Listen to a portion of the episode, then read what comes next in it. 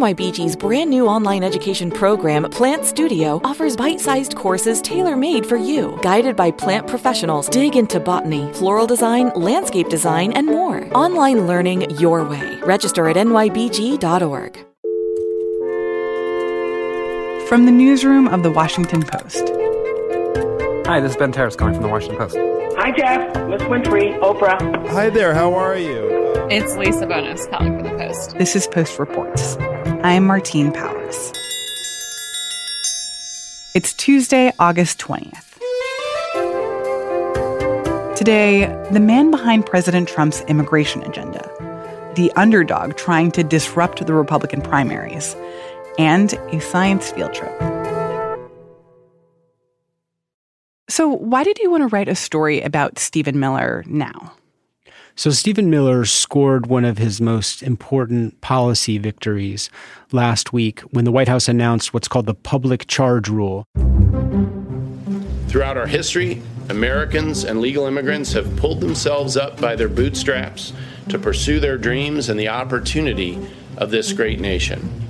And that's basically an effort to limit the number of green cards that are given out to new immigrants to the United States by denying those who come from lower income backgrounds or those who are considered at risk of becoming a burden on society. And so this is a broad expansion of that that Miller himself has told colleagues will have socially transformative effects on American society. Nick Miroff covers immigration for The Post.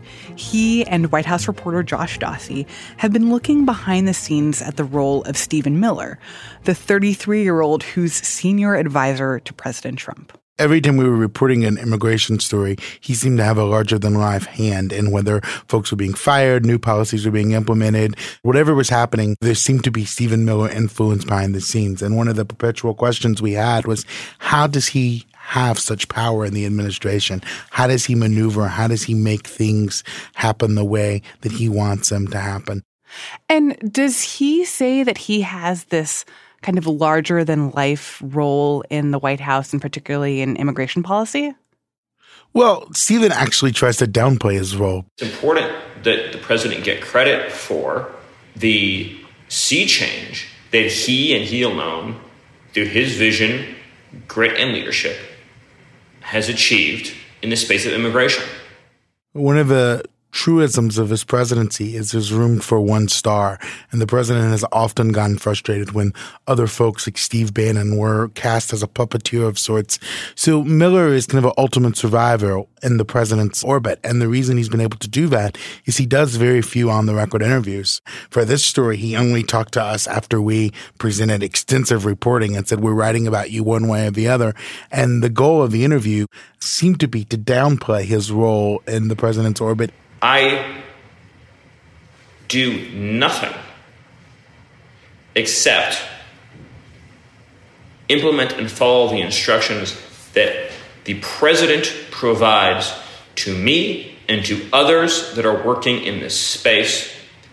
It's his agenda, his vision, his view about where we have to take American society even as DHS officials, current former senior administration officials, everyone else in the president's orbit explained his role as, you know, very powerful, very influential. The point of the interview is to say otherwise, which is a strange tactic, but it's why he's been there for more than three years, has been in the campaign, been in the White House, and remains kind of at the seat of power because he knows how the president works. So, these other senior officials that you talked to about Stephen Miller, what did they bring up as examples of the ways that he has been able to exert his influence?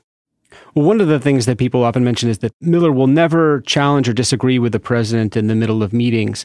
And he will always circle back to the president to try to bring him around to his viewpoint and ultimately prevail because the one, the one thing that very few people in the White House and in the administration can compete with him on is that kind of access to the president and also that degree of trust, I'd say.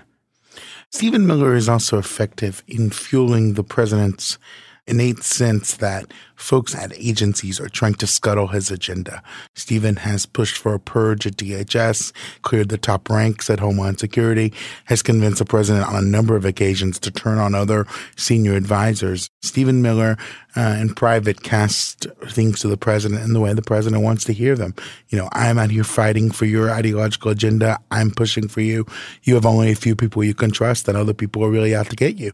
And I think Nick can attest to this maybe even more than I can. But at DHS and at some of these agencies, um, they live in fear of Stephen Miller turning on them because if he does, they know their job's in jeopardy immediately. So, how did Stephen Miller first decide that he wanted to be a part of President Trump's administration? Stephen Miller is a staffer to Jeff Sessions, a former Alabama senator and attorney general. And folks on the Hill would say he would proselytize to anyone who would listen about his restrictionist immigration agenda and what he wanted to do. And then in the 2016 campaign, he came over with Sessions and Bannon and others uh, and found a president who agreed with his immigration agenda and gave him wide latitude to write speeches about it, to promote it, to do all of the things that he always dreamed of doing on Capitol Hill. Stephen Miller, you know, cared about one issue and found a president. And this president, uh, unlike the other Republican candidates in 2016, who was willing to go as far as he was willing to go. Miller says that when he saw Trump descend down the escalator in Trump Tower to announce his candidacy, that it had a kind of visceral effect on him. And, and he describes it as a, a kind of eureka moment where finally an American politician expressed everything that he too felt. And he says at that moment he immediately wanted to join the campaign.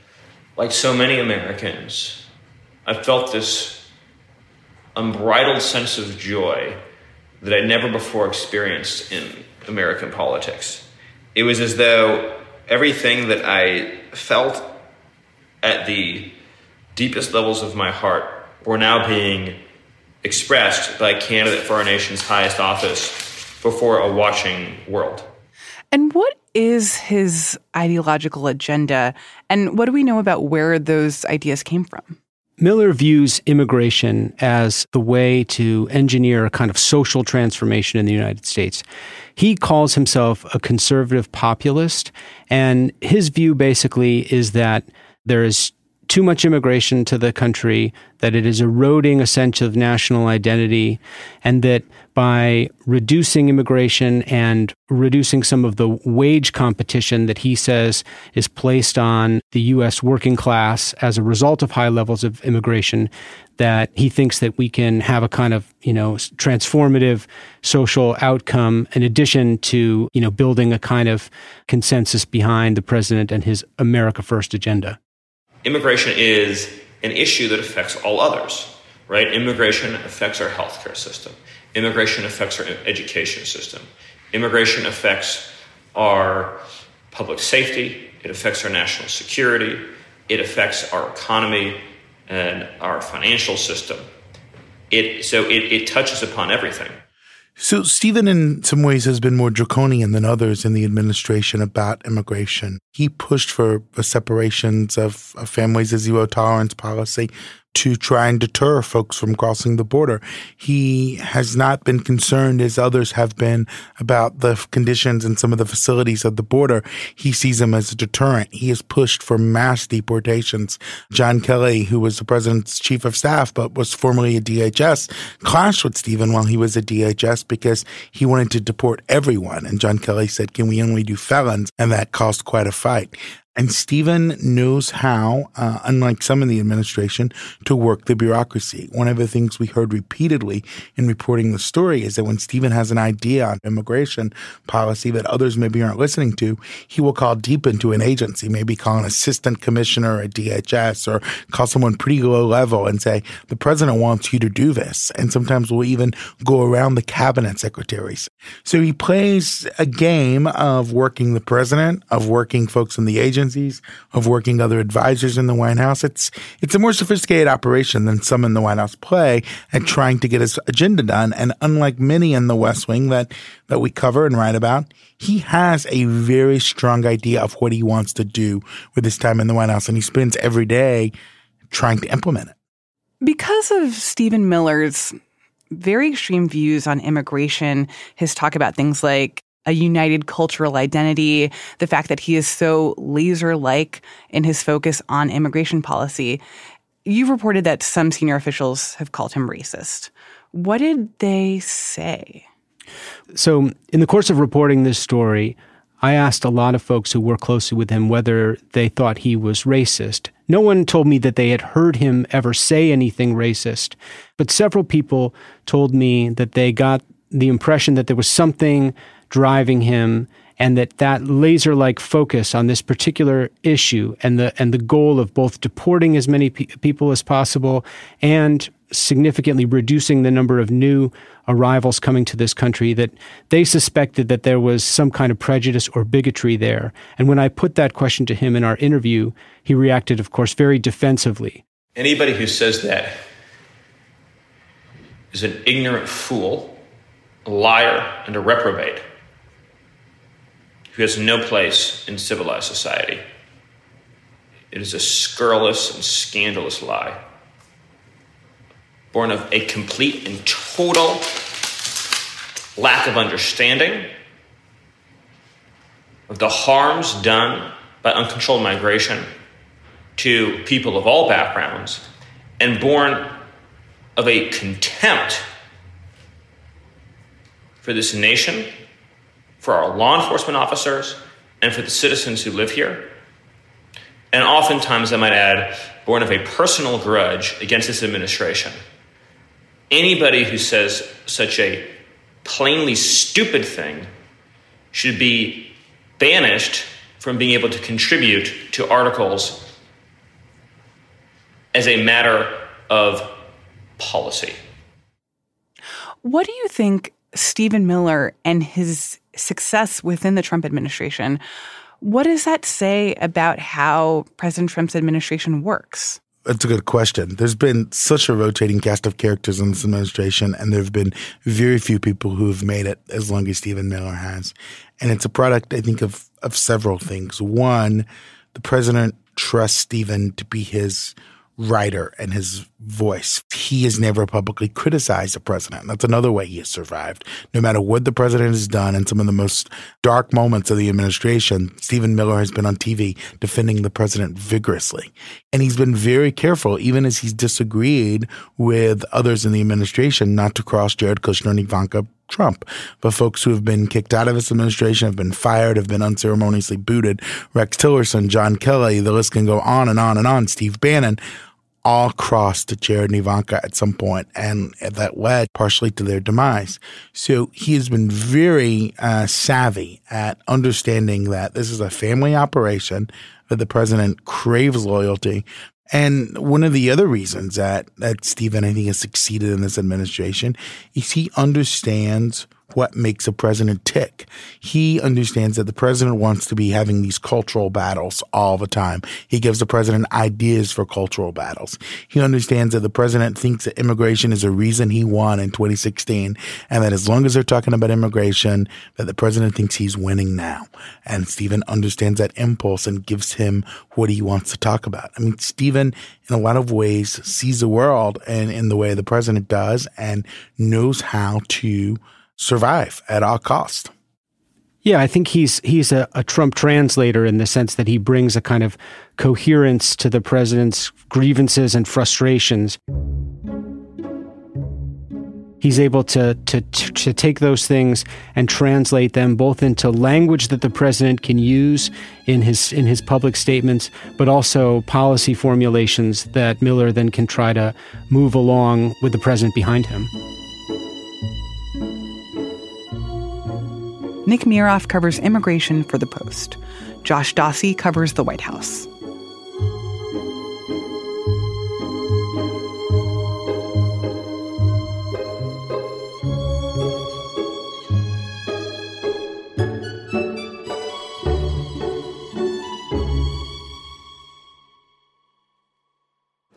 How has your day been going so far? Great. Had three hours on the plane, so okay. there's no speech I can't write in three hours.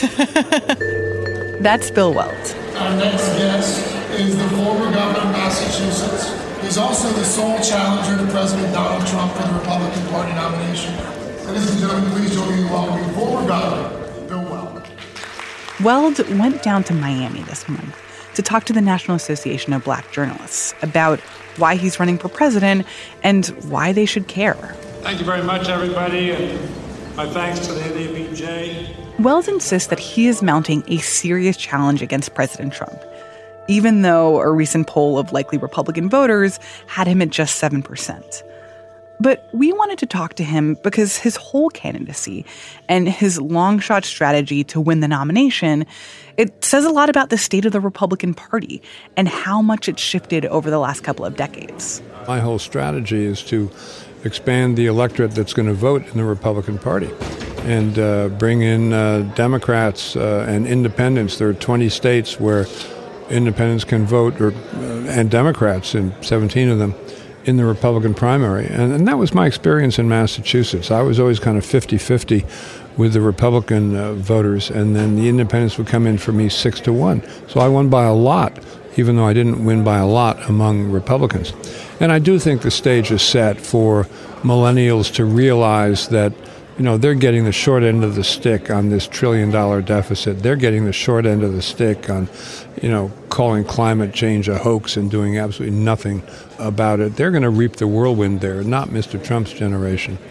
I think that women, uh, not just suburban women, could rightly be offended by the recent spate of statutes basically treating all women as uh, carriers or chattels for men, uh, including rapists. I, I, just I don't understand how anyone could support those uh, statutes. Weld's whole plan is that he wants to bring back old school republicanism, the kind that he says was around in the 90s when he was elected governor in a traditionally Democratic state. My message is already emblazoned on the New Hampshire license plate live free or die, baby. and I've called myself a libertarian since I was in law school, and all the time I was governor you know, my, my platform is I want the government out of your pocketbook and out of your bedroom. And that's, that's both the Libertarian Party and it's the, the kind of Republican Party that I was a member of for many years.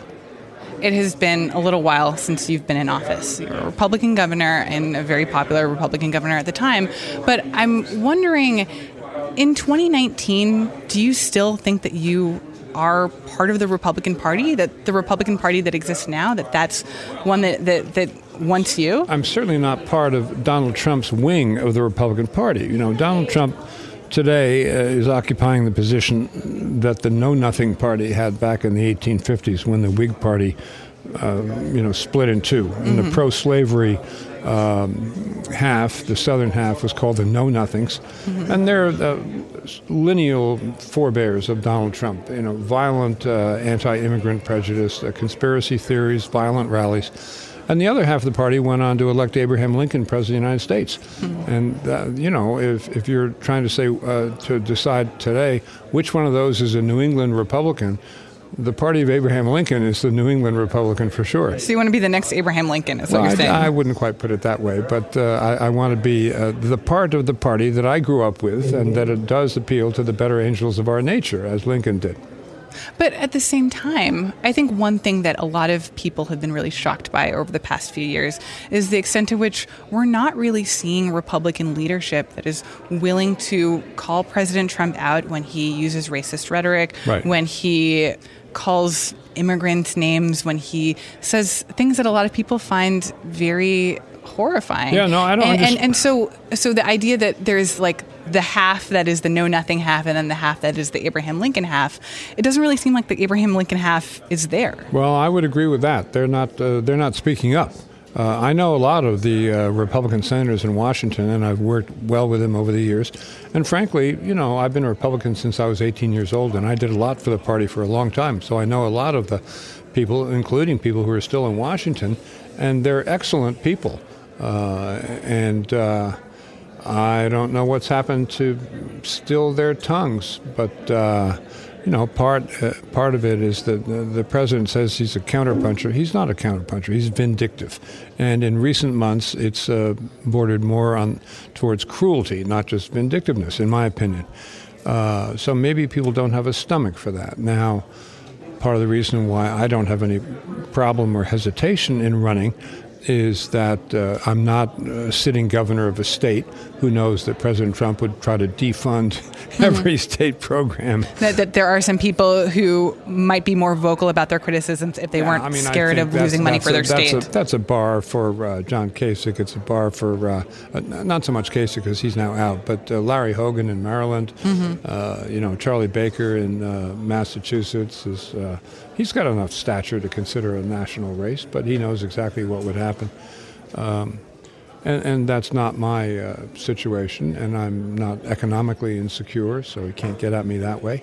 Uh, and once you've been head of the criminal division of the Justice Department in Washington, I assure you, you're not scared of anybody. and yet, President Trump has continued to have a ton of support from the Republican Party, both Republican Party leadership, but also just regular voters. Have you found yourself disappointed with Republican, like average Republican voters? Yeah, I, I, mean, I must say, I don't, uh, I don't get it. I think uh, the president wants to be an autocrat. Uh, the reason he wants to sow discord and have everybody hate each other is because that makes people more malleable and easier for a dictator to take over. You look at Hitler, you look at Mussolini, you look at Roman history. It, it's, it's always the way, uh, and uh, he makes no bones about it he says, and, uh, it would be nice if we didn't have to have elections. Then later he says, I was just joking. Then he says, well, you know, in my third term, maybe I'll do this. Then he says, I was just joking. I mean, how stupid does he think we are? We know when he's kidding and when he's not kidding, and he's almost never kidding. One last question. Um, you say that your goal with this campaign is to win, and I understand that. But if you don't win, what do you think your bar for what success would look like? Do you think your candidacy would be a success if you managed to ensure that President Trump got defeated by a Democrat? Or do you feel like it's a successful campaign if you just managed to talk a lot about Trump's faults in a very public way. Oh no, talking is not enough. No, I, would want to see some electoral results. I'd uh, at a, a, a, bare minimum, barest of minimums, I want to wound Mr. Trump in the New Hampshire primary. And that's that's a good state for me. It's a neighboring state, and there's a lot of moderate Republicans up there. They may not be in the party hierarchy who are leftovers from the Trump campaign. Matter of fact, they're not. but I, I talk to them, and I think most of them will support me. And the rank and file, I tell everybody on the ground in New Hampshire, Democrats as well as Republicans, you know, come on in, you can vote for me. And I don't get pushback. Uh, the Democrats love that idea. I have a lot of traction. Needless to say, it's not been picked up in the polls because the pollsters are not going to ask Democrats who are you going to vote for in the Republican primary. But it's all perfectly legal and it makes sense. And I'm on the ground there. Trump is not. And I can remember going and shaking uh, 240 hands in three diners in uh, northwest New Hampshire, and I did not get a single person saying, Not interested, buddy, I'm for Trump quite the contrary. People were saying Trump, just shaking their heads after I said I'm running against Trump in the primaries. These may not have been Republicans, but you see, I don't care because for me, a Democrat is just as a potential a voter as a Republican is, given my message. Bill Weld is a former governor of Massachusetts and President Trump's only opponent for the Republican primary. We talked to him at the National Association of Black Journalists convention in Miami.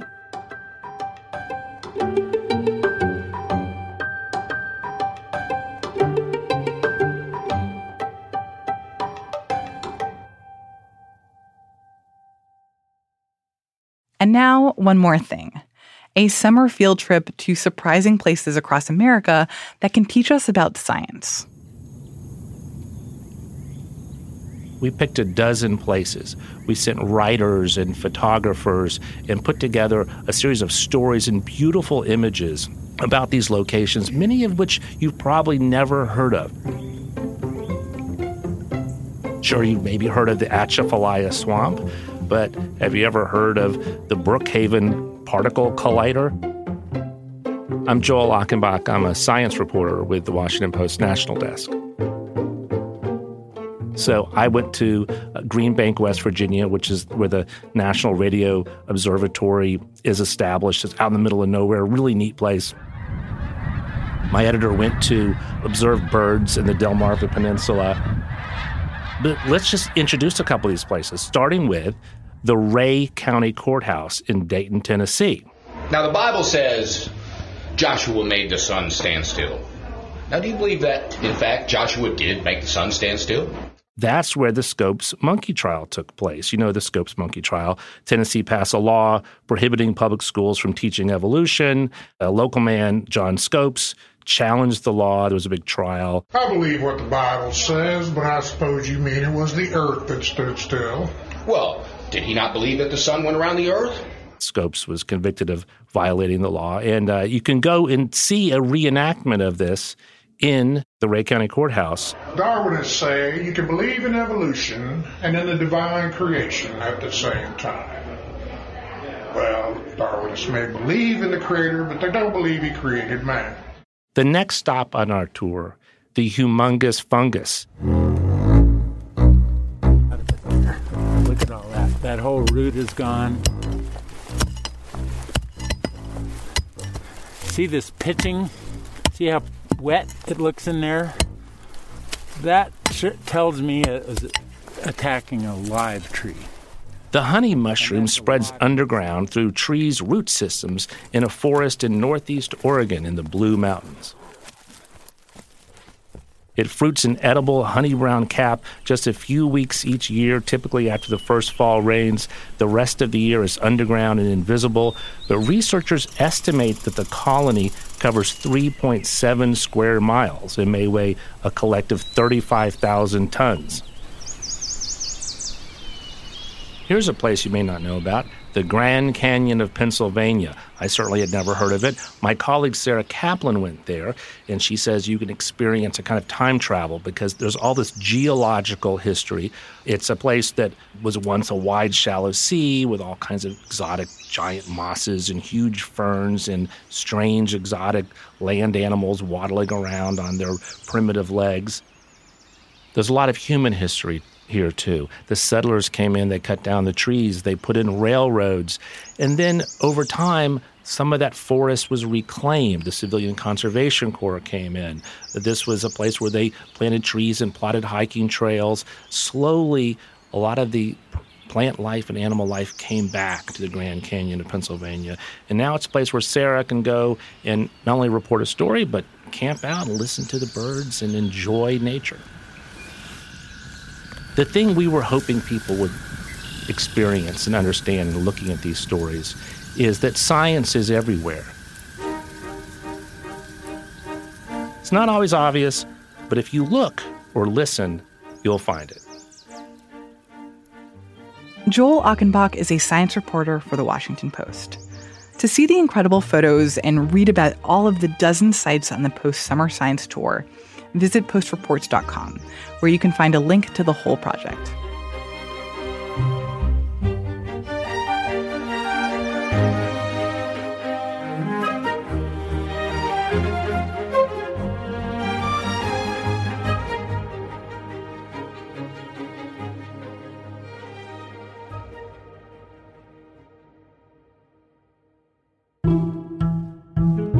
That's it for today's show. Thanks for listening. Love hearing from people about their thoughts on each episode. Thanks to Eugene from Michigan, who sent us an email about a recent episode about the Ferguson shooting and the state of the economy, which he said was eye opening, even though it was a little depressing. Send us an email at postreports at washpost.com or talk to us on Twitter by using the hashtag postreports. I'm Martine Powers. We'll be back tomorrow with more stories from the Washington Post.